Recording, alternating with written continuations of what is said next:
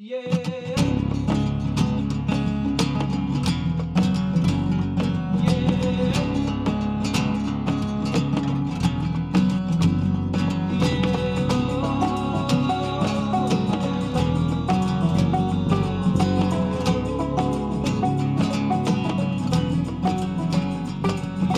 Welcome to the Into the Wilderness podcast. We've now returned from the Northern Shooting Show, and currently, as this goes out, we are in Finland. So a little Yeah. bit, a little bit far, further away from home. Northern Shooting Show was simply awesome. Uh, we I don't know where the two days went because they went through they went past like lightning. It was, but it wasn't like when we go to shows. Sometimes it's not stressful, but it's like your mind is just dead by the end of the day because often we have so many meetings and that. But the Northern Shooting Show wasn't like that. It was a little bit more relaxed, way more relaxed than we're not. and we got we, but got to meet a lot of you yeah. guys. So, thank you to loads of you that came up and said you loved watching either the series or listened to the podcast. And hello to any of the people that we signed up at the show to listen to the show. Welcome. This is your first first new show, Potentially, potentially a new show. we had the the premiere of our the, the next film that you're going to see out from us, which is In Search of Reverence, and it, it premiered on the big screen in the main hall of the Northern Shooting Show this weekend. And on the first day, on the Saturday, it was it was pretty cool because it came up, and then the sort of main entrance around the main door just kind of ground to a halt. Yeah, and there was all these people standing around looking up at the main screen Yeah, to watch the cool. film. Uh, so hopefully we'll be able to bring that to you, everybody soon, just as soon as it's finished in the film festivals. but yeah, no, awesome. Uh, big thanks to Richard and Paul for uh, Helping us out. helping us out and putting on an awesome show. And it's going to be great again next year. It is. it was very busy this year. Yeah, it was very busy. We were we had um we were on uh, the Scottish Association for Country Sports, the or the sponsor of this podcast.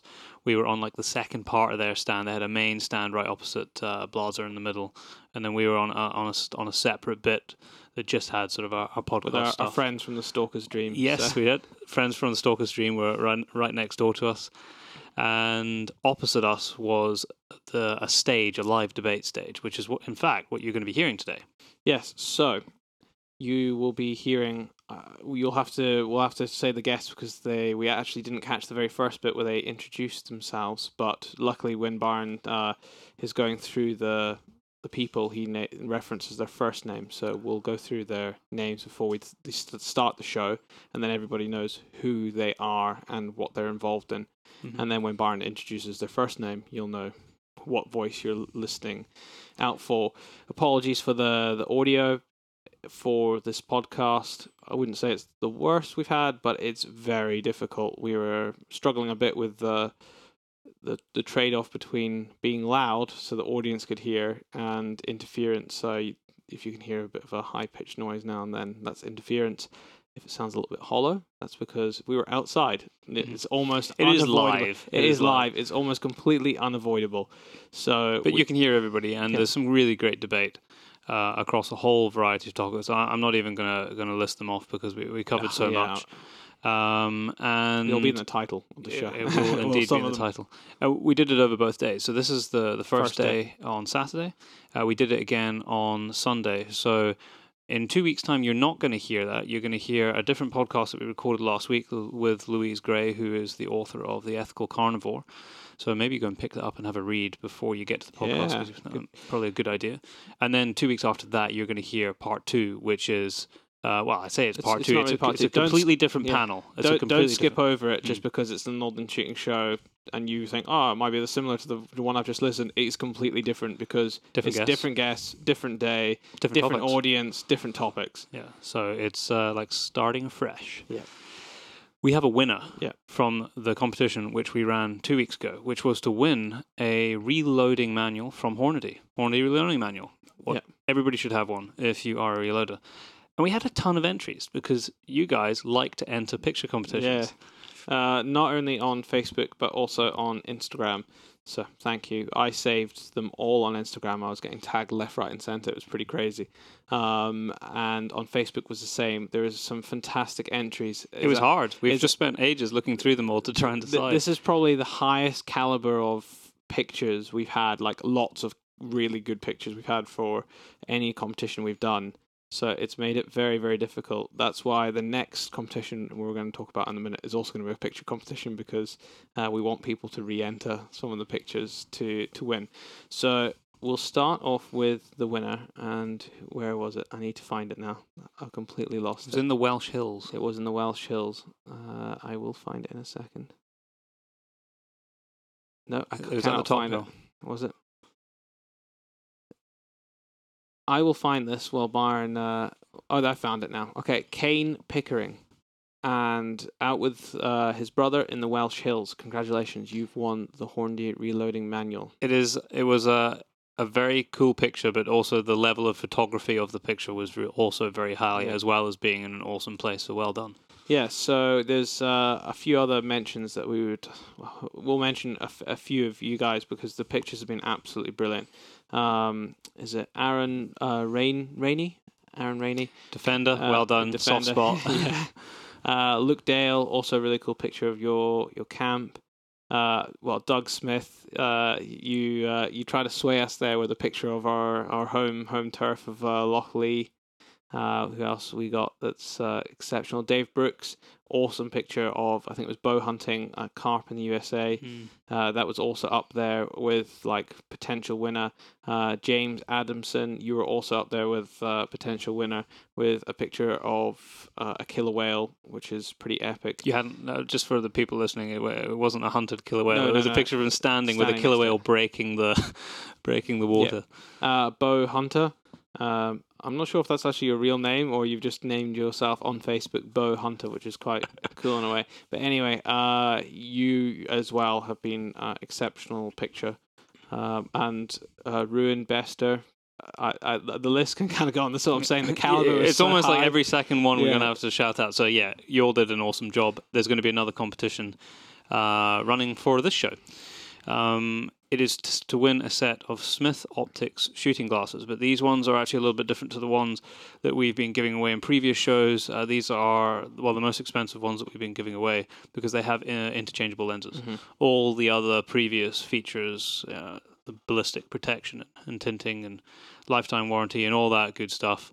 Uh, except you can also change the lenses Yeah. for this one. So worthy, worthy prize. It's going to be another picture competition on Facebook and Instagram. Same rules as last time, and we just want an outdoors outdoors picture. That's all we ask for. Um, and by the variation of pictures we got before, you guys all all nailed it. And me and Byron have said that because the caliber was so high, that we will allow if you didn't win last uh, last show, you can re-enter the pictures that you you can. you put in before. It's going to be tough. We might actually have to bring in an external judge. I think Maybe uh, because it's it's getting too tough for the two of us.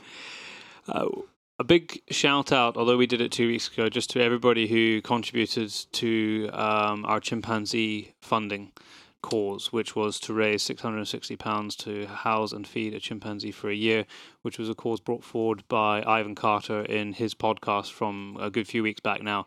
If you are one of the many listeners who hasn't listened to that yet, then go and do it. I think it was during a period of time when a lot of people were on holiday, and you've uh, probably got a little bit of catching up to do.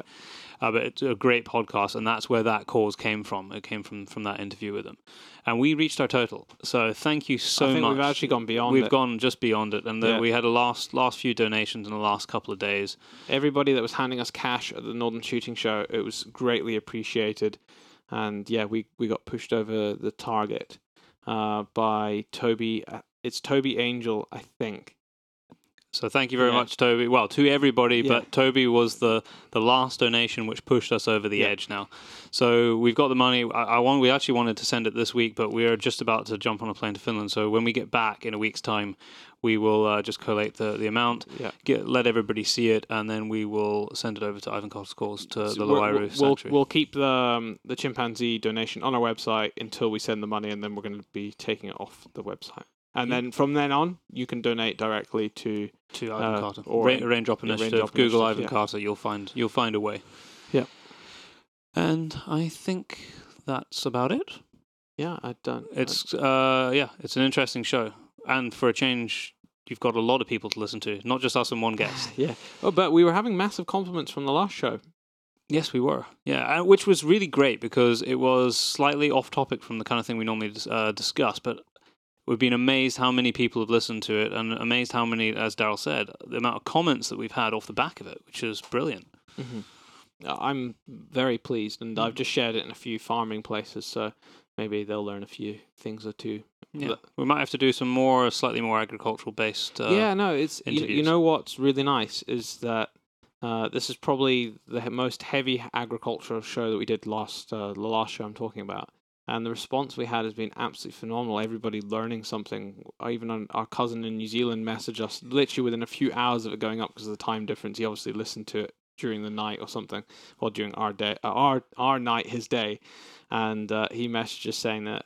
He found it absolutely fascinating about the- the hefting of the sheep. hefting of the sheep. Yeah, So there you go. If you don't know what we're talking about, that means you haven't listened to the, the show two weeks ago. So go check it out. Yeah. Uh, so we're gonna leave you for now, and if you are commuting, which we found out that a massive amount of you are listening to this on the commute, drive safely. Yeah, definitely. This show is supported and brought to you by the Scottish Association for Country Sports.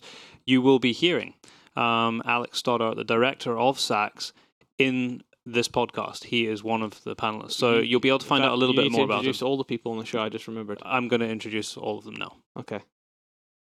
The guests for our panel, in no particular order, are Dom Holtham, the editor of Rifle Shooter magazine, Patrick Galbraith, editor of The Shooting Times, Sarah Reed, events and uh, she looks after events and training for the National Ga- Gamekeepers Organization, Alex Stoddart, who is the director of SACS, and Rachel Carrie, who's a shooter and has a, a strong presence in the UK shooting community. Recorded for our podcast, which is Into the Wilderness, which you can find on any podcast app. Um, so if you need to walk away and go see the rest of the show, you'll at least be able to listen to the discussion uh, at a later date. Uh, so yes, welcome to our panel to the Into the Wilderness podcast. Thank you very much uh, for joining us. Think the only person who's been on before is Alex. So the rest of you are all new. So fantastic. Thank you for taking the time out of your busy schedule. We've got a whole array of topics that we're going to kind of mull over, muse over, and debate, talk about, ramble, and Dom's words. Uh, I don't think we'll get them all covered today, but as a starting point, um, I wanted to talk about the reintroduction of non-native species. So up in Scotland, uh, there is discussion right now, and not just Scotland, over the border into England, the reintroduction of lynx. We've had uh, beaver studies on the west coast and the illegal uh, reintroduction of beavers, uh, actually very close to where, where we live. So I'll just get your thoughts about reintroduction of these species and sort of encapsulated by rewilding, which we hear a lot about in our media and press. So Patrick, maybe I could just, just start with you and just see what, what your opinion is on the reintroduction of, of these species which are, are no longer there. I mean, where do you draw the line? Do we draw the line at wolves? I think um, it's very important. If you read the national press, you see a huge amount about it in uh, in in papers. You know, people like George Monbiot and papers like the Guardian. And it's a hugely romantic notion. I was having a conversation with Patrick Laurie, who some of you might know from his Black Grouse reintroduction program uh, in Dumfriesshire, and he said to me that he himself gets a little carried away with romantic notions of reintroduction, but then sort of actually takes a seat back and talks to people about it who work uh, uh, on the land and aren't perhaps reading these papers and are actually there, and then thinks uh, that it's not as good an idea as it might seem. Uh, I think there's that, that constant thing between practicality and romanticism, and it's a very fine line and one that we have to get right. Sarah, yourself? Yeah, well, I personally have a view of it that um, there's an awful lot of species in this country that are already struggling as it is, and to introduce an extra apex predator like the lynx, I, I personally don't think it's the right way to go forward. Um, we we've met with the Lynx Trust a couple of times now, which has been really interesting to understand how it is supposed to work. Because obviously, gamekeepers working on the on the ground want to know a bit more if it is to go forward. Um, and things like um, lynx are obviously their top prey item is the deer, and that's what they're thinking. It's to help to control de- deer populations. And in my mind, I just can't see it working with the farming that we've got in this country. Very small country compared to the vast areas in Germany and places like that, where obviously it's worked. I can't see it working in this country, in England. So they've got a few sites. They've looked at Norfolk and Kielder and places like that. But personally, for me, it, and the keepers certainly doesn't seem to be going down very well at the moment. So Yeah, we, we've actually, for those people who want to know a little bit more about lynx, we did a very long podcast with the Lynx Trust. It's about two hours long, actually, uh, with Dr. Paul O'Donoghue, which you can listen to, and you'll hear exactly from the man himself about what their plans are. But it's, yeah, it's something which uh, it, it doesn't feel like they've necessarily consulted very well with the people who it's really going to affect, which I think is what you're, you're, you're Oh saying. yeah, the farmers certainly. Hmm. I mean, they're talking about a compensation pot that will be for farmers, available for farmers if they lose stock. If that's what they're talking about already, then they sh- they must foresee a few issues there, hmm. and and we have to look at the end end of the if if there's a way to control if there's lynx problems with lynx, Yeah. are there ways to control it in the future? Yeah, which And is that- key. Yeah. Control. Yeah. Uh, Dom? I was going to say, you, you said about Germany and the, the reintroduction of predators there. Um, we a colleague of mine who works for one of the hunting magazines in Germany um, wrote uh, an article for us and said actually in a lot of places it hasn't worked, especially with the wolf populations, because you say the impact on farming. You know, they, they, they cannot keep them out of farming stock and they will access the easiest prey. And a, uh, a farm environment is a much easier prey species than wild deer in, in open country. Um, and there's a big difference, I think, between introducing a kind of a species further down the food chain and a major apex predator. So perhaps we should have a, a bit of a closer look at some of the data, disastrous impact on stuff like mouflon in Germany, um, and, and maybe think twice before we do it because you can't put the genie back in the bottle very easily. No, no, that's very true. And what you say about Mouflon is absolutely correct. I think I was having a discussion with the same person, Nina, who writes for your magazine, and Mouflon, have base, which is a sheep, uh, has basically disappeared in some of the forest there where they've reintroduced lynx. But that's not a story that gets told here.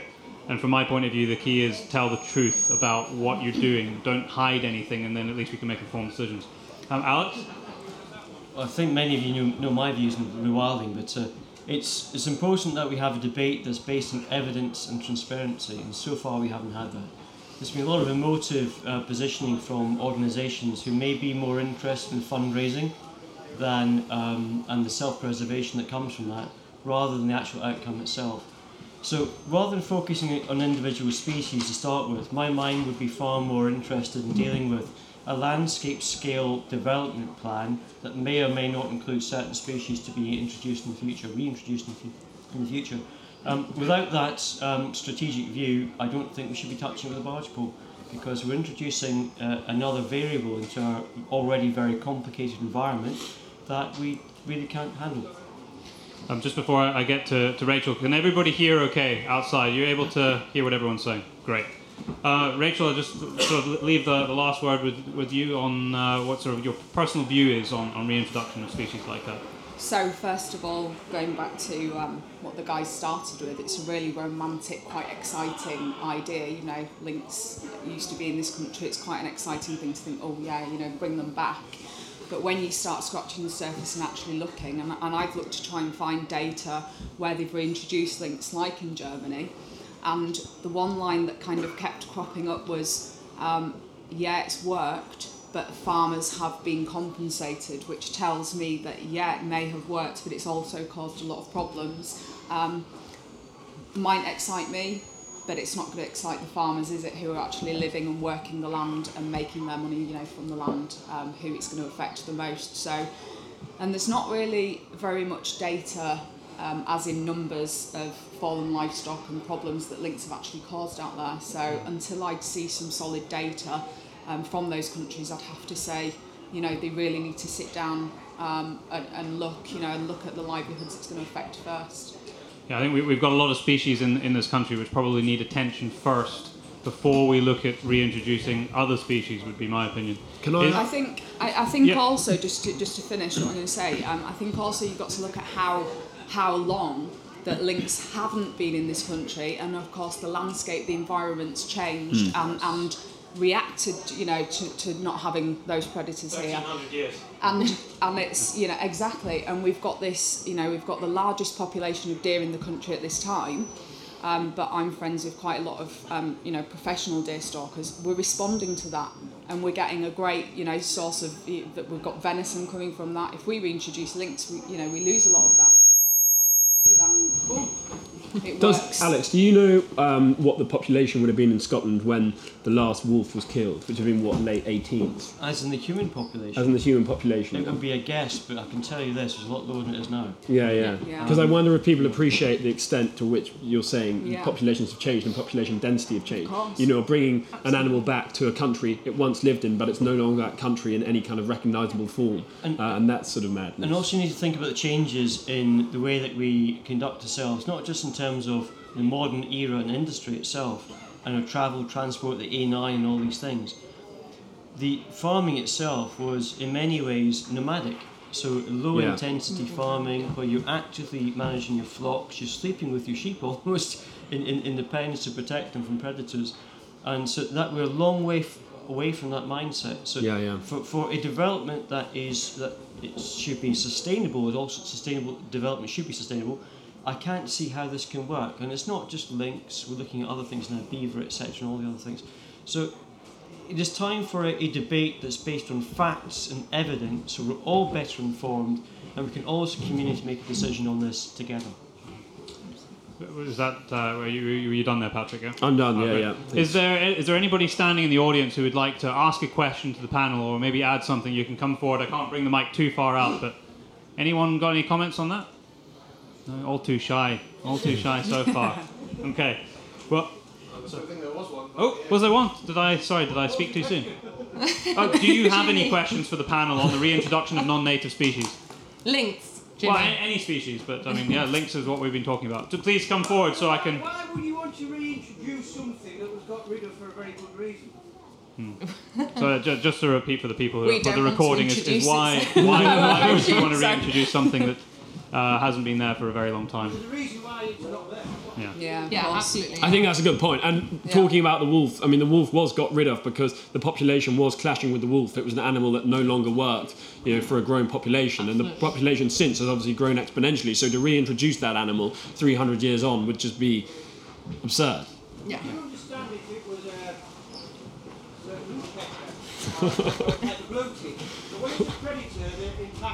Do Yeah, yeah, it, it, it's bizarre that you'd want here.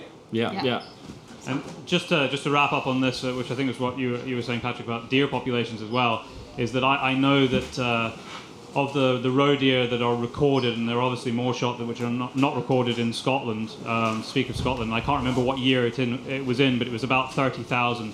Now, if you do the numbers based on uh, the statistics that are given by the Lynx Trust, it's basically around 30,000. So obviously that would be split between roe deer and red deer, but it's going to be primarily roe deer because that's more the, the size spectrum that they like to take. So what does that mean for us as humans, which al- who also need to live in the landscape, who also need to uh, make a living? A lot of that is from professional stalking services. So Yeah, yeah. Okay, we will leave that behind and we will move on to something a little bit um, a little bit different, which is the use of technology. Now, technology has been moving very, very fast in all manner of industries, but particularly in the shooting industry. And I'm thinking here particularly of things like night vision and thermal.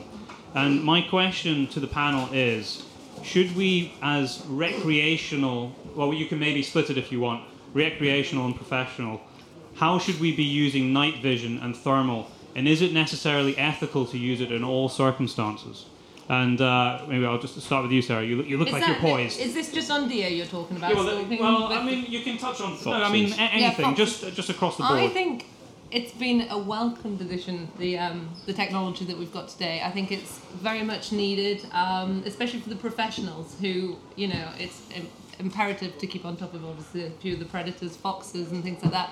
Um, so to me, the um, introduction of the the um, technology has been absolutely brilliant. I don't know, do you?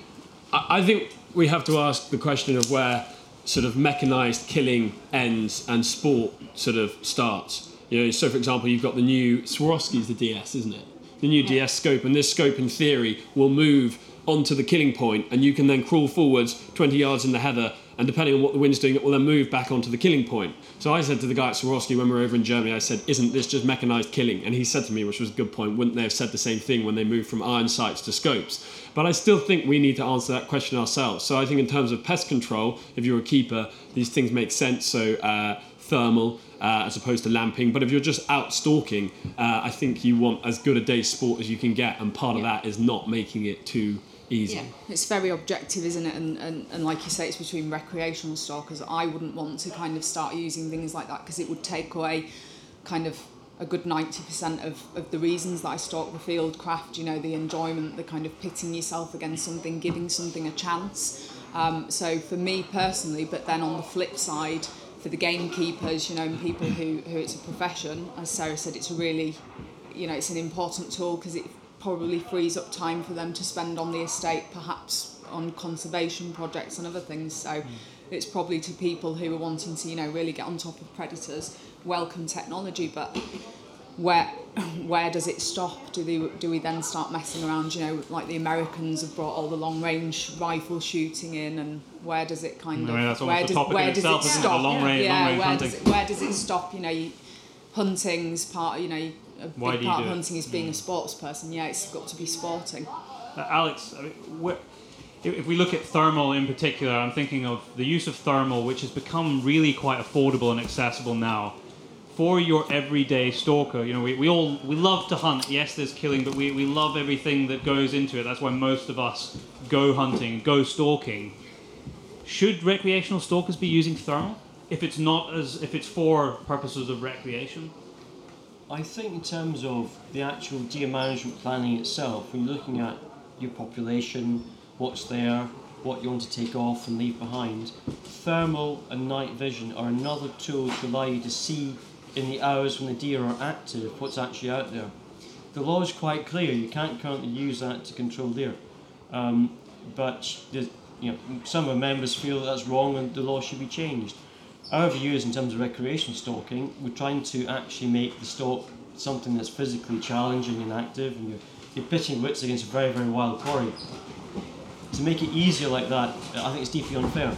Now, there may be an argument for um, wildlife practitioners, contractors, um, professional stalkers to have that as a tool available to them for specific circumstances under license, and that's something that perhaps SNH and Natural England will look at in the future, where you can hit an area quite hard, quite quickly, and then leave it in peace. And that's really what you're looking at uh, in terms of you know professional, active, dynamic deer control. Um, but in terms of recreational stalking itself, no. Um, I, I love gadgets, I love my kit, um, but I also like traditional walnut and blued metal too. And this is my traditional walnut mentality is that um, as a tool for counting and analysing the population, yes. For the shooting itself, no. In the wrong hands, it could be disastrous. It, it would have to be, like you say, licensed. It, it is that is actually one of my one of my concerns is that it would, as with anything, it can be abused, and it, it, it is very easy for anybody who's used thermal. It is very easy to abuse thermal, especially when it comes to deer. If you're in that mind, I mean, Dom, what, what's your personal view on it? Do you do you use it while stalking? Or? Uh, as a spotter, yeah, I think I think it has a place. Um, I mean, let, Yeah, let's- as a spotter is what I'm talking let's, about. Let's be honest. Um, you know, people have been a- abusing lamps for deer Yeah. for decades anyway, and it's Absolutely, But that's that, still that's actually illegal it, it is without license. but it is still a, you know an effective tool for poachers in order to, to Yeah. put deer on the deck. I, I'm kind of a bit ambivalent from from a personal point of view for the kind of the, the enjoyment of being out stalking. I'm not a huge fan, but I, from a pro- professional's point of view, from a guide's point of view, if you have pressure to deliver for a client and this is a tool that can help deliver a result for a paying customer, I can see the appeal there. Um, also, th- there's a kind of new breed. You know, as the deer population's grown, as the number of stalkers has increased, people who don't have a huge amount of time, they want to go out and they want to get results on, on the ground, and they might see this as a way to improve their efficiency um, when they don't necessarily have the time to improve their skills and, and put in the hours on the floor. It might mean we don't need to reintroduce lynx.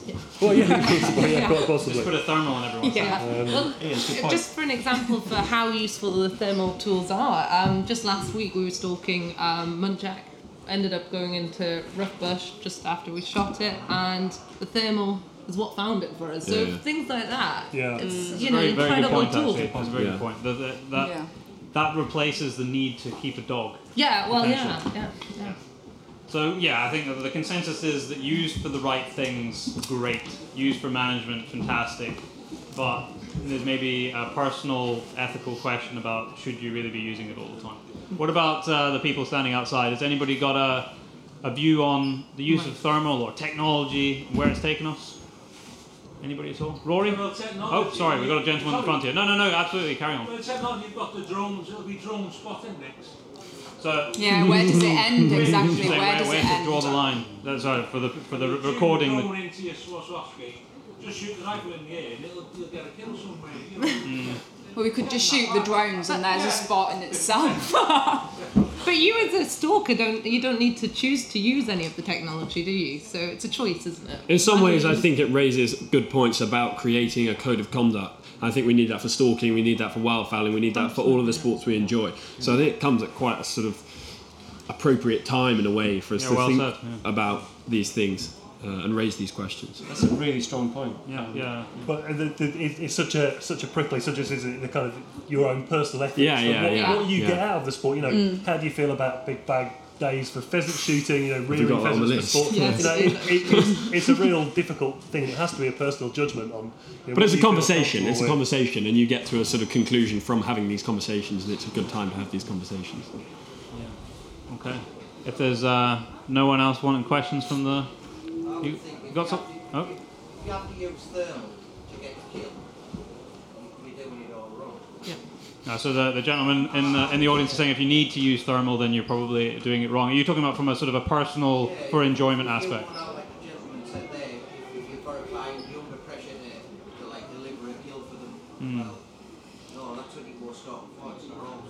Yeah, I mean that's, it's a very it's, it's a it's a fair point. I mean I can, I understand Dom's point about people being under pressure, and then you you've just said that it's that's not what it's all about. So if if the, the result that you want is a result every time, and to get that you need to use thermal, then are you really hunting for the right reasons, and are you doing it right? It's a, yeah, it's a, it's a, very good I think for going back to the original question, for recreational stalk, stalkers, no. For perhaps professional stalkers or to get on top of this, you know, absolutely massive deer population that we've got at the moment, then perhaps. But again, just arguably, if you don't have a dog, you know, now it's affordable. Should every stalker have thermal in their kit bag? Like the other day, I was stalking with Dom and I fluffed a shot on a muntjac.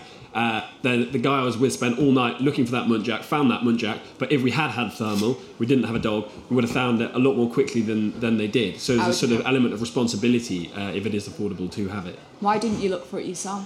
I had to get, I had to get a train. We've all fluffed shots at muntjac. But if we fluff a shot, Usually, usually the, the rule is that you go and look for it yourself. Okay, no, nothing else from the audience? Nope. Okay, next thing. Um, social media and the hunting, fishing, shooting world.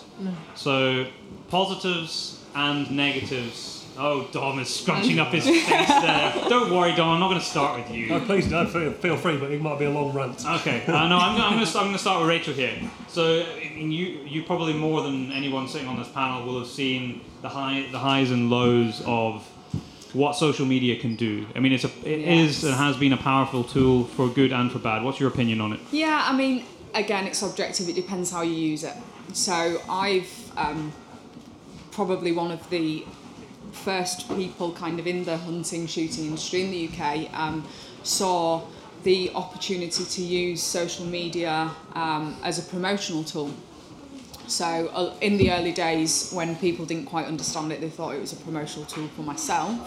But in fact, it was more to try and kind of promote shooting. So when I started shooting sort of eight years ago, the first shooting ground I went to, um, I was kind of, where are all the women? Where are all the young guys? Where are all, you know, why, why is there such a massive generation gap? And one, obviously, social media is one of the most powerful marketing tools that we have um, in modern times. So why not use it? So why not use it to kind of try and make shooting, not just clay shooting, but you know, shooting, hunting, anything as a whole, more appealing? Um, that kind of snowballed for me into um, I was attacked online about four years ago for posting a photo of a Chinese water deer that I'd, that I'd hunted. Um, and I was actually attacked from someone in the shooting fraternity, and his point was, oh, you know, you shouldn't do that. It's damaging for, you know, it's damaging for the image of hunting, you know, to post.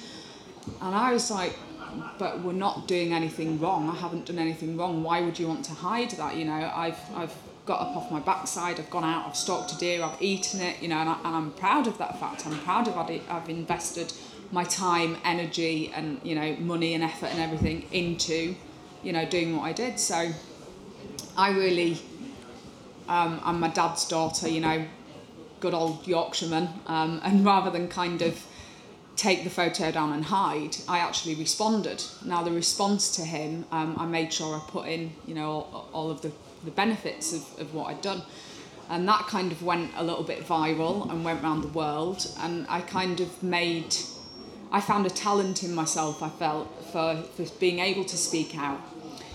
Um, I did feel like people kind of listened to me at first and I did draw attention because I was female, because I'm blonde, because I'm not your stereotypical, you know, hunting, shooting um, guy. Everybody back then, if you if, if I said to one of my friends, describe a hunting or you know a hunting or shooting person, and they'd say, oh, you know, flat cap, whippet, you know, big burly guy. They didn't expect expect that. So I've used that as kind of a way to promote and encourage um, people, and that's how I use social media to this day. So I try and make um, country sports, um, you know, appeal to a wider audience, and I reach a wider audience.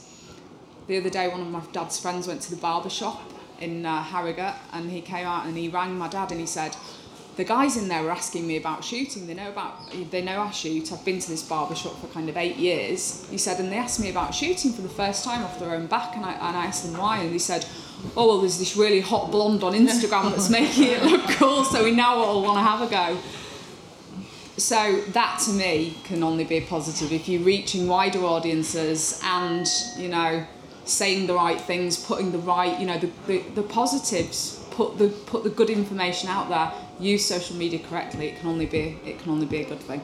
Uh, and for, for fear of not letting anybody else speak, Dom, uh, your take. I As. I mean, you're you're in the. I mean, you're kind of you're in that world professionally anyway. Oh, yeah, so I'm a traditional print journalist. That that's been you know my entire working life, and uh, uh, it's been a, a challenge for everybody in my sector to try and work out how we use social media in, in a way to continue to make a living.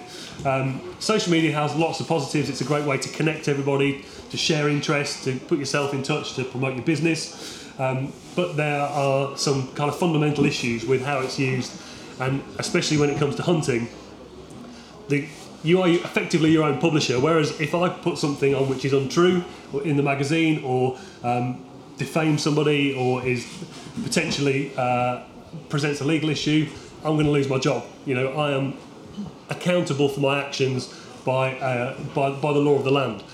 You're effectively your own publisher on social media, so you're the person that's making that ethical decision. Do I show this photo of a fox that I've blown up with a 22 250? You know, do I put that I've shot a giraffe? You know, so these are these are some of the problems, and of course the anti-brigade, as we know, are looking for any opportunity Yeah. to jump on negative publicity for shooting, and so this is where some of the, the areas, uh, you know, I think need looking at, and, and we need to be careful because you know it, you're not just representing yourself, you're representing the sport, the wider sport, Yeah. and and Rachel's obviously very responsible about how she goes about it, and she's also got a very powerful voice uh, on social media. Some people don't care, some people aren't interested, some people want to be provocative. So it's, it's how we control it and, and make people accountable for their actions on social media. I I think, think a lot of self. Um, I think we've got to self-police, and I, I did that a while ago where I had this rule. So if if in my newsfeed in Facebook any kind of gory, disrespectful photo kind of came up in my, I deleted them because I don't want to see that in my newsfeed, and I can imagine that no one else does. Um, and I actually put put it out there to people and said that you know we need to be responsible, do, no yeah. egotistical, you know, blood and guts. We, you know, it's it's not hard. You know, if you want to share a hunt that you've been on, it's not hard to you know show that that animal's been shown respect. It's um, it's quite it's quite interesting. I don't know if you guys are all aware, but Countryside Alliance ran a campaign or running a campaign to stop online abuse. Yeah. Um, so I run the Shooting Times Twitter account. We've got about twenty five thousand followers. It's a pretty active place.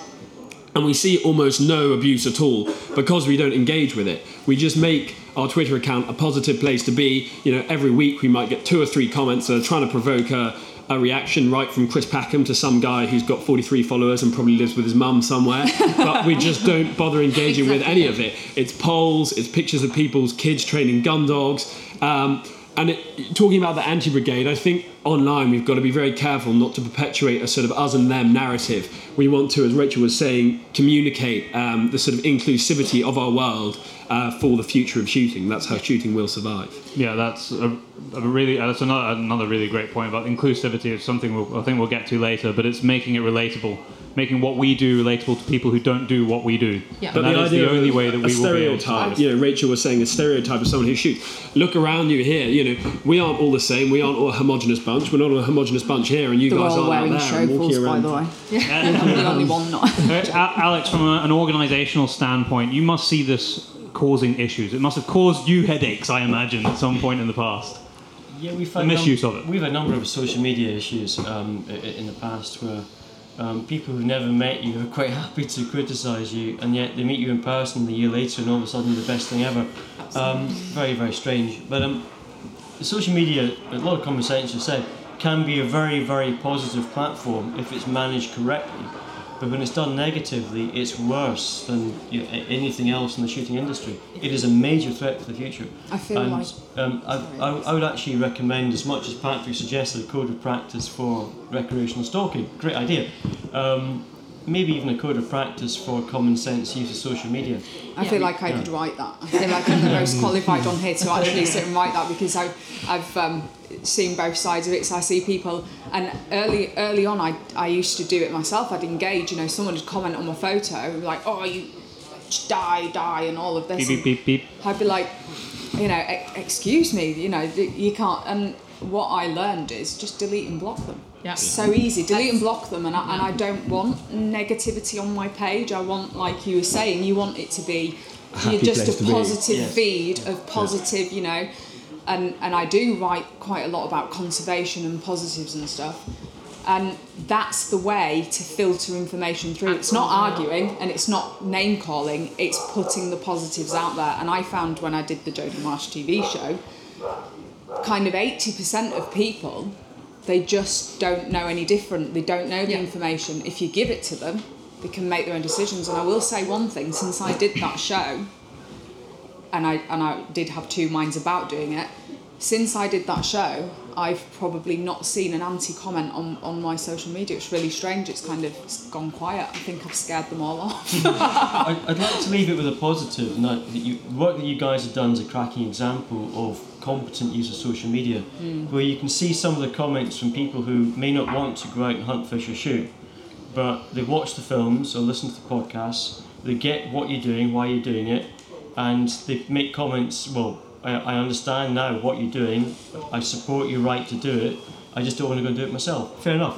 Yeah, no, that absolutely fair enough. And Yeah. just as a sort of a final word to wrap this up, uh, Sarah, Yeah, no, I just think it's um, nowadays it, it, we have a duty uh, as hunters, as shooters. If we are going to share our experiences with people, we have to explain exactly what we're doing and why we're doing it. And it's not just to go out there and shoot something. You have to tell the picture, tell the whole story for people to understand exactly what we're doing. I personally find Twitter. Um, I run the National Gamekeepers Organisation um, Twitter feed, so you can imagine we get quite a lot of anti-abuse on there. Um, and we do exactly the same as shooting times. It gets deleted and blocked. We don't want to hear. We don't want to listen to it because some of the people who are on on social media are, are very extreme, and they come across extreme. They don't really do themselves much favors when you actually read some of their arguments because they're not really arguments, uh, and we find them not rants, to be. It's a rant. It's a very much a rant, and it's it's a very emotive subject, isn't it? What we do. Um, but if we just take that little bit of extra time, that when we do post that photo, we put an explanation behind it and say exactly why we're doing it, and I just think that would be so much more powerful. And I think you know with gamekeepers certainly they're getting better at it. I mean we've got moorland groups and you know these different groups of keepers getting together now and sharing what they're doing. Yeah, be Because people just don't understand. You know, you just don't. You go up on the fells, you don't understand why someone's setting it alight. But if you put explanations The- about it, the amount helping. of kind of um, even to this day that vegans vegetarian you know the, the least likely people you'd ever and if i could print out all of the messages i've got i could write a book and it's people who say we we never you know we never thought. We actually we Just we think it's you know Jodie herself sat there and said this is actually what you guys do is actually much better than what abattoirs do or what you know people sat tucking into and it's and it's nice. One thing I would like to just put on the end of there so all of the abuse that I've had um, from aunties like you say, it's always in words and it's always it's keyboard warriors and, and touch wood. I mean, I don't know whether this is the right thing to say, but nothing's ever um, come of any death threats or threats of violence of mine. The one problem that I have, have ever had that's turned into something um, in my life was actually from a fellow shooter. So it's quite interesting, interesting, you know, I think actually we've all got stories about that, whether it's greed or dysfunctionality, not entirely sure, but uh, we are a community that should be working hard to represent and support each other. Definitely, And, yeah. um, more of that in the future. yes. What about from uh, from the people uh, standing outside? Any experiences that you want to share? Social media, your view on its use, or misuse, or abuse?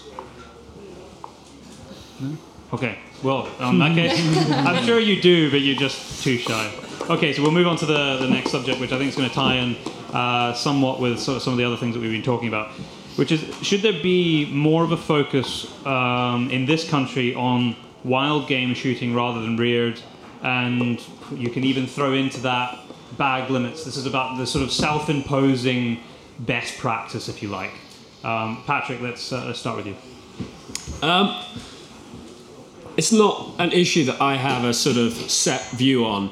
I'm sort of interested in the idea of kind of big bag apologism, if there is such a term. I think if you are shooting, say, a 350 brace day on a grouse moor, if you've got the numbers to do it, you have to have a great team of keepers. Uh, you've got to have a healthy population of birds if you're doing it sustainably, and you have to have a very good team of guns. There's nothing wrong with doing that if you can then sell those birds at the end of the day. Uh, personally, my ideal day is a sort of 50 bird day, a mixed species day, probably ending up with some duck flighting in the evening.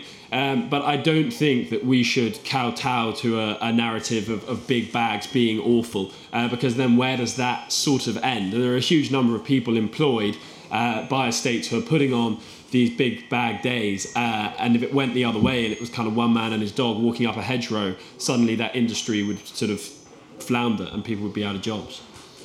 I mean, Alex, so comparing the emphasis that we put on uh, reared sport, if you want to use that word, or wild game. I mean, what's, what's your opinion on that?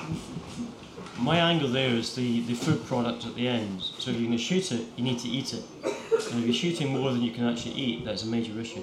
So um, everything should be sustainable. Whatever we do, whether it's pest control or, or, or, or shooting rear game or shooting wild game, it should be sustainable. And um, I think the fact we're having discussion about it is a really, really healthy thing. None of us are ever 100% right, but I think together as a community, we have an open discussion, we can take it forward. Sarah? Yeah, no, I agree. If it's it's all about if the game is going to be eaten at the end of it, I don't have a problem because I see there's a place for commercial shoots, there's a place for smaller shoots. It all fits in, and it's land use. We're using the land, we're working off the land. There's jobs created. I don't have a problem with. Um, the question I think in some ways is not are the bags that we're shooting too big, but how can we get people to eat more game? That's because it. if we can get people to eat more game, it actually sort of makes that first question completely redundant. absolutely, it's marketability, isn't it? Dom? Um, commercial game shooting, in especially in, in the UK, does raise some some fairly difficult questions for us as, as an industry because you know we are introducing vast numbers of an effectively foreign species into our wild spaces. We're feeding them, we're concentrating the numbers, uh, we're treating them for illnesses and diseases, uh, which have become endemic within the populations. You know, so it, it's in some ways quite an easy aspect of our sport to attack. Um, and you know, I think that, that ability to, to link what we do with an end product is very important. I think people understand that, people wanting to shoot for, for food. Um, but I think the kind of, you know, we, we do need to make sure the, that, that our ethics and our practices in terms of rearing the birds, that it doesn't become industrial Yeah. factory farming then- of, of, of wild yeah, game. absolutely. Wild game. I mean, we're, we're big at the moment pushing the um, code of good shooting practice at the moment. That's something that's big that we want, you know, everyone to adopt. And everyone does adopt it. Everyone does follow the code of practice. But sometimes we've just got to push it out a little bit more. And that covers things like that, you know, stocking rates and But uh, you know, in, in other areas of field sports, you know, we, we've got you- you'd go to a trout farm, quite happily catch a fish that have been reared for sport. Yeah. Um, uh, but I think perhaps there there's a closer link between taking your catch home for the pot, um, and I think you know we do need to make sure that we continue to stress the importance of this product going back into the food chain. The, me, me and Byron, uh, when we were at an estate earlier in this year, and uh, a prime example of they obviously saw the birds aren't making a lot of money, uh, and they might not necessarily have enough people to give them to. Uh, so what they did decided was that all the pheasants would be prepared on site, and they were all given to the homeless shelters in Aberdeen. So, you know, initiatives like that, your food is going somewhere. Yeah. I should- we should, since Daryl's mentioned it, we should probably actually just mention it. It's Glenfiddich Estate. Uh, John McKenzie's the head keeper there, and that was a, his own brainchild. He put it to his boss, and he said, "Absolutely, look, we're basically getting What no a money great for." good news story for shooting as Yeah, well. Yeah, it's, it's something. Fantastic. It's uh, there are loads of stories like that going on, but we just nobody knows about them. Yeah. Um, so I think They know, sort of need to be back of that- concentrated, I think, as well. These stories kind of pop up from time to time, and little projects are launched, but they never seem to really kind of break through Yeah. uh, in a way that they should. When you know food bank use is at an all-time it, high. it really doesn't help that when anti-shooters see the story, they say, "Oh, they can't even get rid of it. They're just Yeah, that is a problem. That and is, for them to turn that good story, a news story about like you know donating game to homeless people, for them to turn it round into a bad thing, to me, is just shows how extremely. Sometimes you can't win though. That- No, that's you the really problem. can't. but but saying that, I mean, uh, the example I, I gave there of the state giving to the homeless shelters in Aberdeen. There's another example of the Angus Glens Moorland Group. Moorland Group, yeah. um, uh, just before Christmas, they decided we're going to do hampers all paid for, uh, worth, I don't know, 30, 40 pounds each to make sure that every person that needed a Christmas meal around the area got one. And they actually struggled to get a charity to take the game meat, and there was various reasons that were not good reasons. Uh, one being uh, that the, the risks involved in cooking game meat. What, what risks? Uh, and eventually they found a charity in Montrose that uh, covered the whole area that took the, the entire lot. And that meant 100 people got Christmas dinner. And they bought the, the vegetables and uh, the game all prepared with menus and how to cook it. Uh, and you know these are little initiatives that the shooting industry is doing that might not necessarily the rest of the world knows I that, I think that's you just going on. said it right there when, when you say, you know, what risk with game meat. Just so much more needs to be done to educate people and to encourage more consumption of game meat. I'd, I'd love to see, you know, not just a fad um, when you go into a supermarket over Christmas. I'd love to see a lot more game on supermarket shelves. And the only Yeah. way to do that is to to you know to, to sell what we do more to the public to sell this idea of you know look it's sustainable it's ethical Healthy. you know, going back to what Dom says, you know, is it good for the image of shooting to have, you know, mass amounts of birds out? There's, n- there's kind of very little data out there to show that, you know, mass release numbers of pheasants are affecting, you know, if anything, it helps wild bird populations because they also feed the wild birds when they feed the pheasants. So to me, I think sometimes it can be a bit of a class war, but within shooting. So someone who can't necessarily afford to go on a 500 bird day, 300 bird day, 100, whatever, you know, it can sometimes be a bit kind of spiteful toing and throwing. Me personally, there's a place for both. I've been on a 350 bird day. I've been on a walked up day where I've shot two pheasants.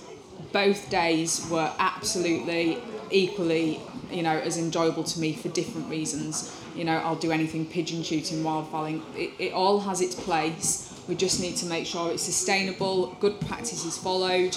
Um, the commercial estates are needed. They provide, you know, much of the kind of two point whatever billion it is that shooting brings into the economy. One of those is the big commercial estates. We're bringing in, you know, tourism, people from outside of the country.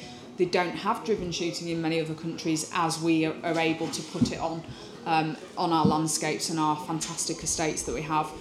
It's always been pheasant shooting in this country really has always been from a commercial standpoint because it, it was brought about in order to keep the estates alive. They had to, you know, bring in it as a land use to, to pay, you know, to, for the land to pay its way. So I don't think we should poo-poo it. I think we should just, as I say, work on f- making sure. I mean, I've never been to a game estate where they can't place and sell all of their pheasants to go into the food chain. I know right now the game's not selling, you know, for the best money, but it still ends up at a game dealer's.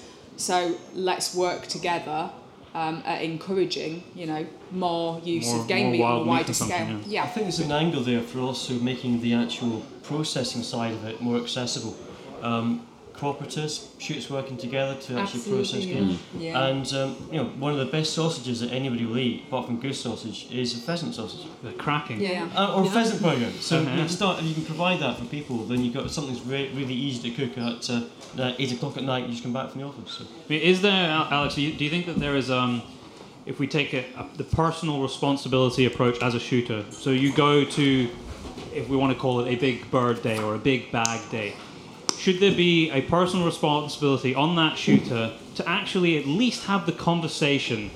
How are you processing? Because one thing's sure as hell sure, you're not taking all those birds home yourself.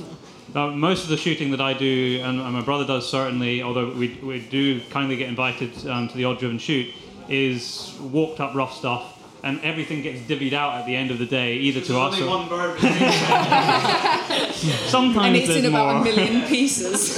you know that everybody who is killed that day is either taking taking home something they saw somebody kill, or they're taking home the stuff they killed themselves.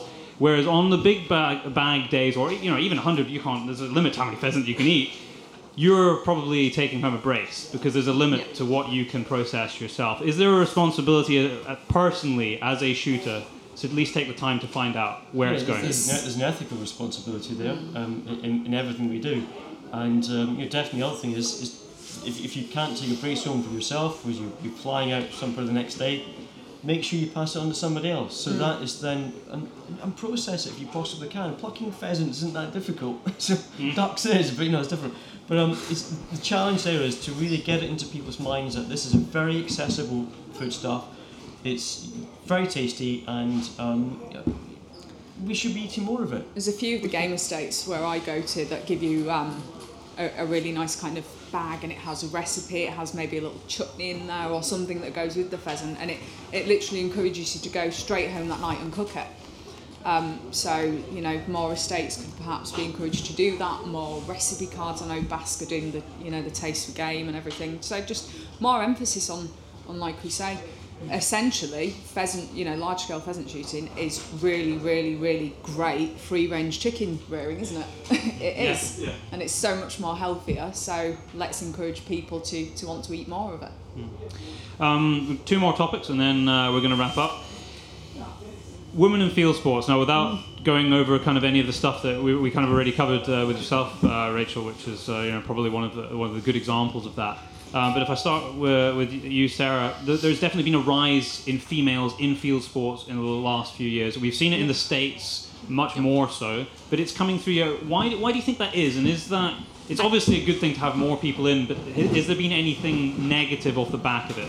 No, not at all. I don't think anything. It can't be seen as negative at all. But what I think Rachel answered it before. It is the social media. I really do feel it is. I mean, with the introduction of um, femme fatales and um, Chelsea Gun Club and things like that, people are getting more involved in it. And once you get them, say you get a lady out clay shooting, you start introducing, and they get, you know, they um, meet new people and start getting introduced to the stalking side and game shooting, and they get into it that way. And so I think that's a brilliant way. And then you've got a lot of the organisations are doing great initiatives with um, ladies shooting and young shots and things like that, and getting youngsters into the, the sport, well, into the industry is absolutely brilliant in my my eyes. Um, I, I sort of I- I think it is immensely positive, but I don't think that there are no negatives. Um, I've shot with girls for much of my life. I wouldn't have thought it at all odd at school if we were at a party and half the guns were girls. Uh, I was doing an interview the other day for Shooting Times with Nicholas Soames, and he said, "Why are we even having this conversation? I've shot with girls all my life." And there's a slightly kind of patronising tone, I think, now. Um, magazines, not us, but magazines are doing sort of like the ladies shooting special with the ladies shooting kit, and look, there's a lady on the peg. And it's pink. Yeah, And it's exactly. pink. Of course, it's pink. And then More you pink. gun gun companies are launching guns, and fair enough that you know the cone might be a little bit higher, but then they're launching these sort of purple advertising campaigns. You know, they're just just girls who shoot. They're just we guns. They're just shri- people we call who it shoot. shrink it or pink it. Yeah. that's that's how. But to me, how- success will be when actually we stop talking about, oh my goodness, it's a girl on the peg. They are it's just hunters. somebody I else. wrote They a are piece. hunters. Um, Yeah. I wrote a piece for the Field the other day, and that's and they asked for a top tip, and and I that's one of the points I made. Don't don't focus on being. Don't make the focus on being female. Uh, when I go shooting, it actually annoys me if they kind of make special, you know, treat Yeah, yeah. differently or special. I like I like shooting with the boys, you know. I, I, I like shooting the boys. I like getting my hands dirty. I, I- I don't want to be a huntress. I'm a hunter. That's it. I'm not, you know, a lady shot. I'm a shooter. You, there shouldn't be. It, shooting's one of the probably only sports where men and women can compete on an equal level. There's, there's, you know, there's kind of look at Cheryl Hall. She kicks most of the men's asses. But hmm. sorry, you'll have to put another beat. No, it's, it's all right. It's fine. But the point is, you can compete on the same level. No, but it is a really so good don't- point. don't We are quite of- exceptional in that, that we can do that, and that's something that we should sort It was a bit of celebrate. naivety, I think, from the industry because we've had this sudden upsurge and everyone's kind of running around like headless chickens trying to know how to respond. We need products, and and it does go back to the shrink Yeah, it yeah. or pink it. Now, if I buy anything that's to fit me and it's got pink on, I get the old black sharpie out and it gets kind of rubbed out because I don't like pink. It's quite sad that a few years ago, so there was an advert one of the shooting magazines with um, one of the big cartridge manufacturers, now owned by a foreign company.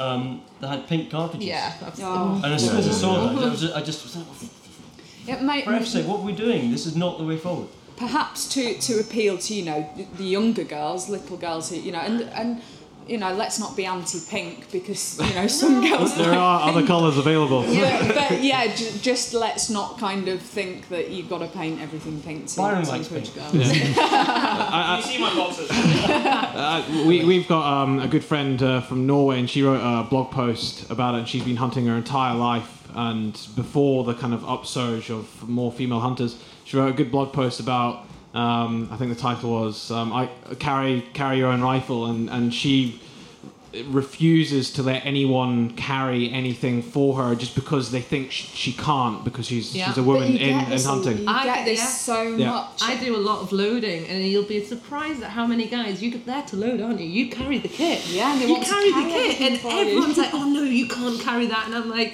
"This is my job." But essentially, I think, I think what we're all saying is that it's great that more women are shooting and that the shooting community is starting to think about it, but we need to kind of come up to date. We're sort of doing Yeah. women in sport, everybody equal, but 20 years in the past. Yeah. You know, you need to sort of stop mansplaining as, as you know. but I do it's- think the clubs that are out there ha- have done a fantastic job at yeah, getting into it. No, I, yeah, I think, I think, I think, I think they have, but I think it has to be done in in the right way, and I don't think we're quite Fem- doing it in the right way. Yeah. We moment. made we um, the the reason why I co-founded Femme Fatales with Lydia, um, who's marketing for Gamebore.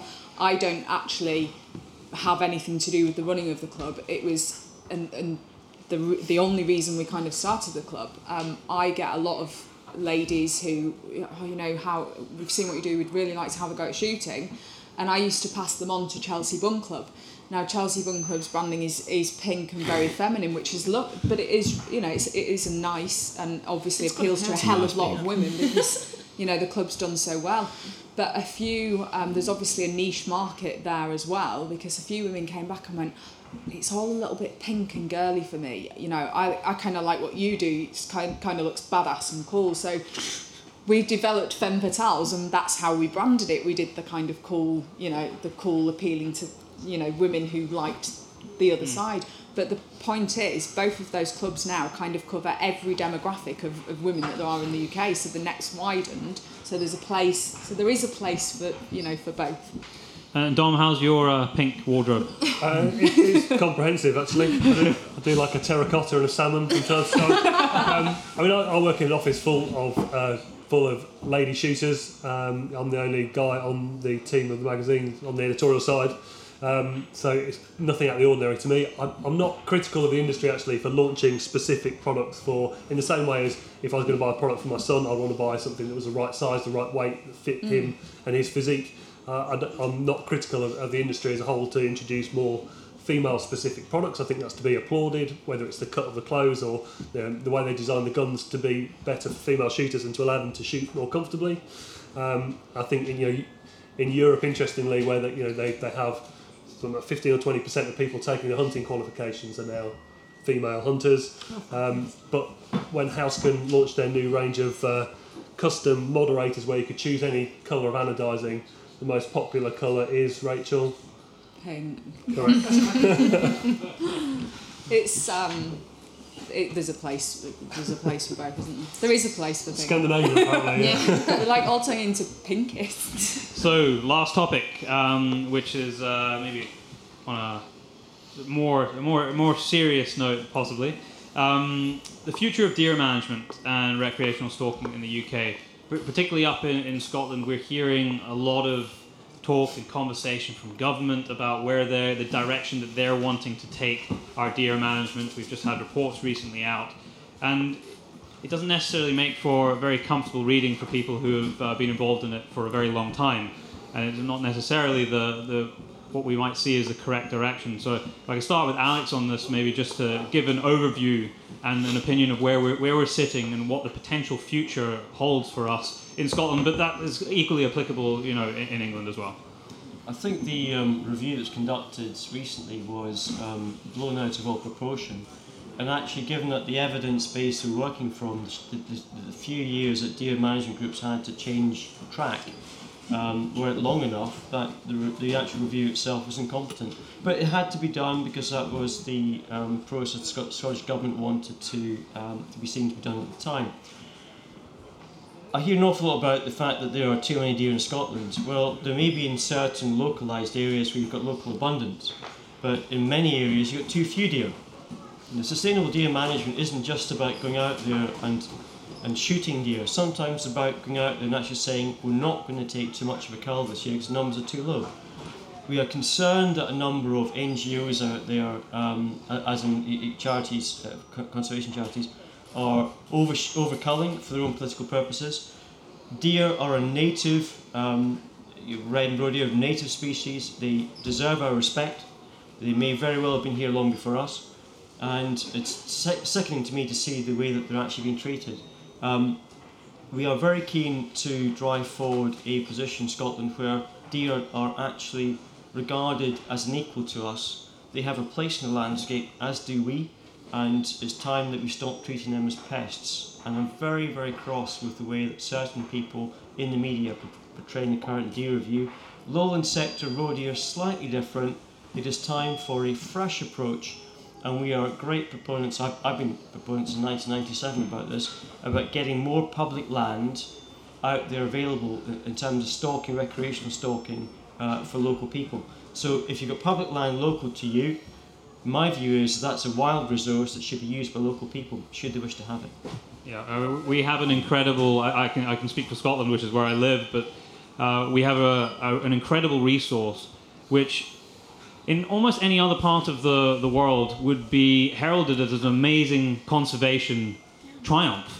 Is what we have there. We have healthy populations and great numbers, and yet it seems to have been turned on its head. Um, uh, Sarah. I, I fully agree with both yourself and Alex. It's um, it's criminal how they're treating how some of the review and, and people are taking the review are, are, are seeing deer as. It's it, it's absolutely disgraceful that we are seeing an animal that belongs there. It's been there for a long, long time.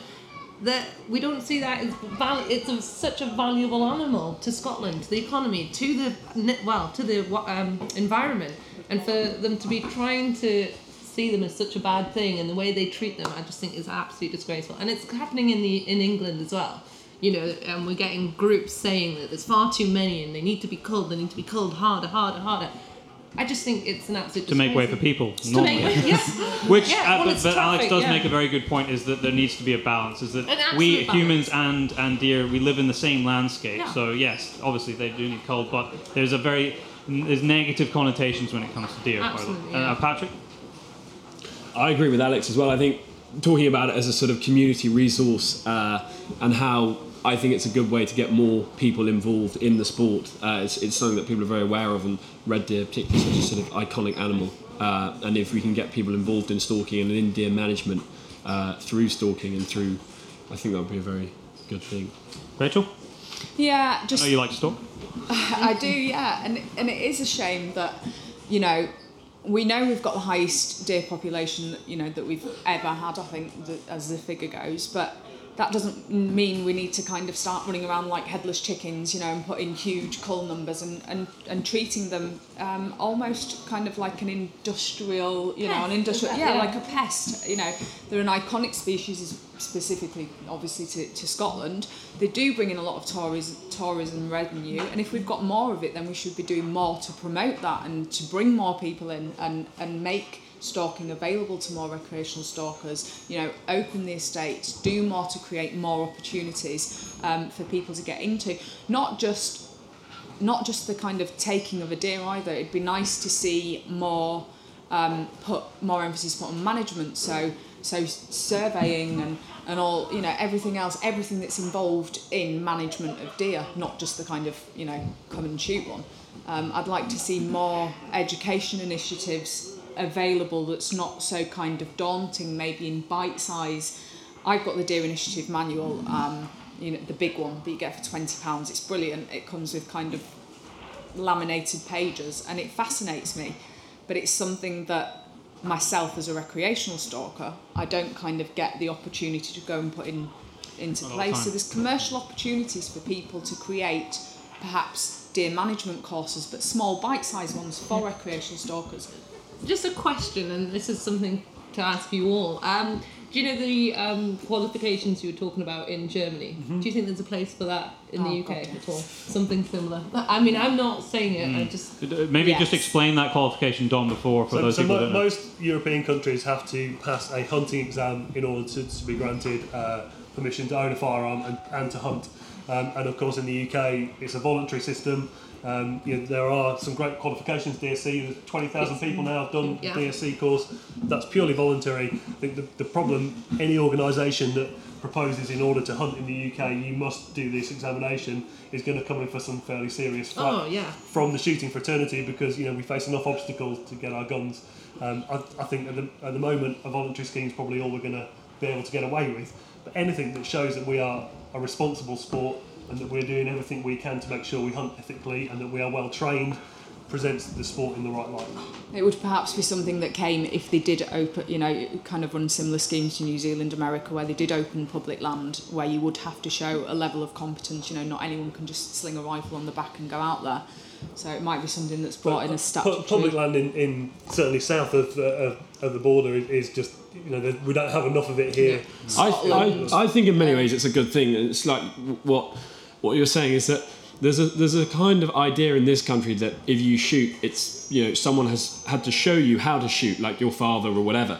If you're just a member of the public who doesn't come from a shooting background, who wants to get into shooting, how do you learn all these things? How do you know how to prepare a carcass, right down to you know what you do when you half shot a pheasant and it's running across the ground? I think courses um, uh, and codes of practice would be a very good thing uh, in improving the image of shooting and allowing people to get into And shooting. And of course who buying magazines. Patrick. Oh, And of of course, course. of course, yeah. There's But, actually. but Yeah. to, to say what you're saying there, Patrick, I think probably what is quite key to what you're saying there is that these are courses where we must be conscious of the fact that we mustn't always direct our messages for hunters.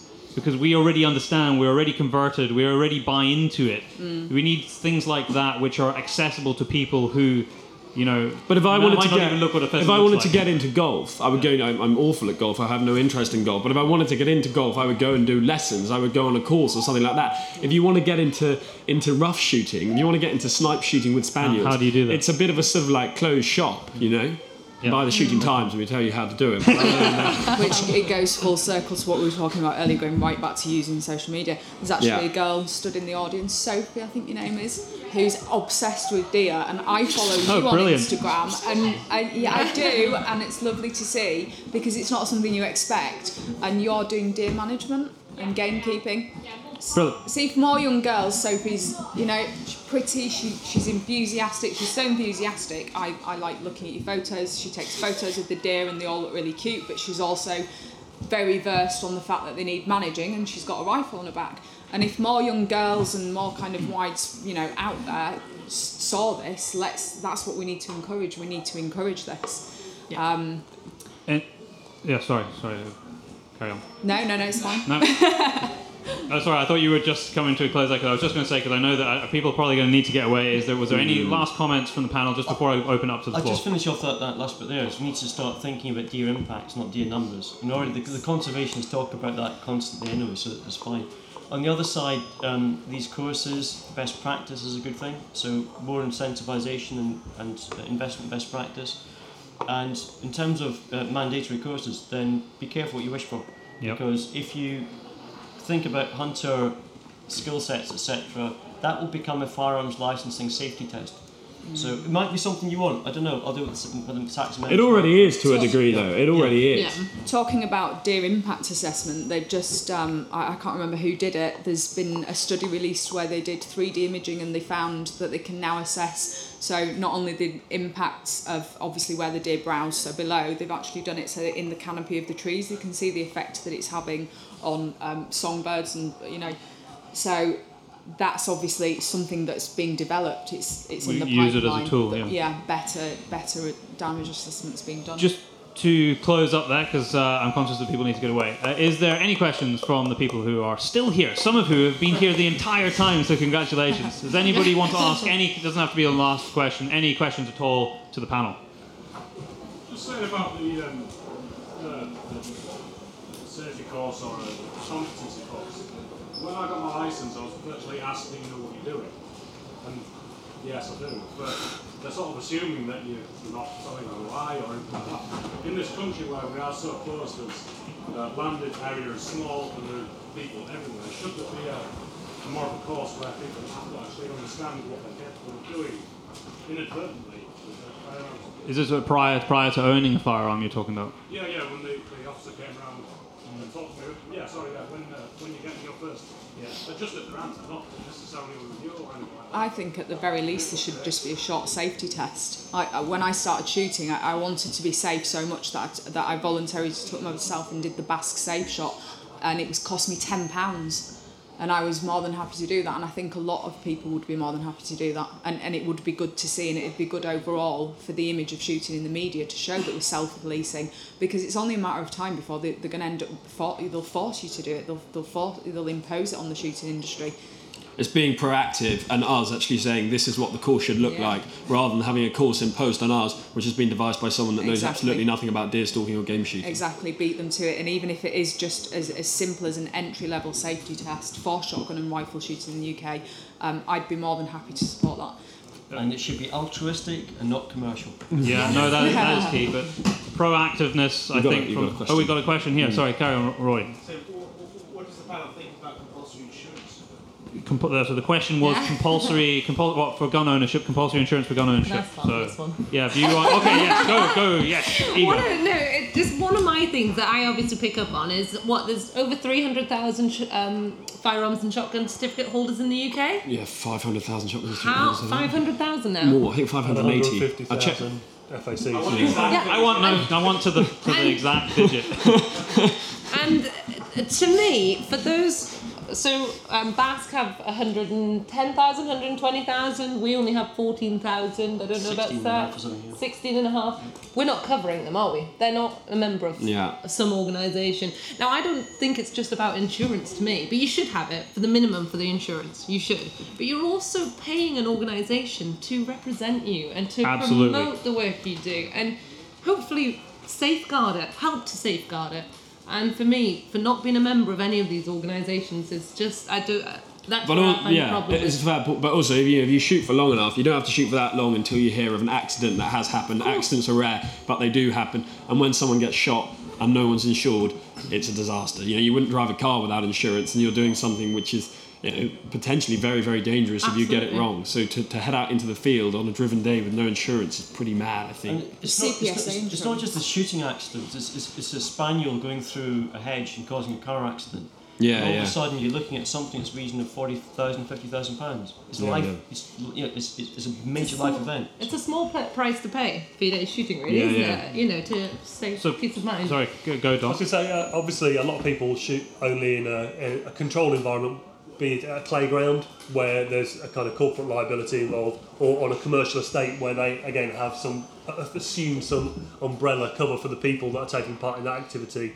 And I think you know we, we provide affordable insurance through through the magazine, and we encourage people to take it up. And you do wonder if maybe uh, when we're talking about um, a way to incentivise people to take a safety course, in the same way as if you're a young driver, you could take an extra course and get your premium reduced. That might be a good way to encourage people to take up both the, the, the course and also the insurance. I think it, just to say if, if you're going to think about okay having mandatory insurance or whatever, and I- I actually don't support that, but I think voluntary is, uh, is, is better. Um, the you, there's a challenge there to the shooting organisations to work better together. Definitely. And you know we need to really grow up. And I think behind the scenes we do actually work well together, but there's a challenge for the future there. And there's potential for, albeit keeping the individual identities of organisations, working far better in open, efficient federation. Absolutely, yeah. And I think uh, just to, to reinforce the point that Sarah made just as a closing, and I, I I know that uh, Alex supports this, is that we should be supporting our organisations for the work they do. The insurance is a bonus, but they do a lot of work behind the scenes. Uh, uh, some would argue we should there should be some stuff that's more public facing, but I think that's something they're all working towards. But they're the organisations are the people that safeguard what we do, and you should be joining for that reason. And hey, you get some insurance as well. Uh, but I think we're going to wrap up there. Otherwise, we could go on forever. It's been absolutely fascinating. Thank you very much to everybody who's on the panel. Thank you even more to the people who hung around the whole time to uh, to listen and contribute. And we're going to be doing the same thing again tomorrow. But uh, yeah, if you um, want to listen to the show and pass it on to other people, you can find it on iTunes and Stitcher if you don't have an iPhone. And it's also on YouTube and TuneIn Radio. So there's leaflets just behind you if you want to pick up one that's got all the information on you. They're just uh, at the stand there that has the SACS banner. There's some of our podcast leaflets on there so you can pick them up. Thank, you very much. Thanks, guys. Thanks, guys. Thank you.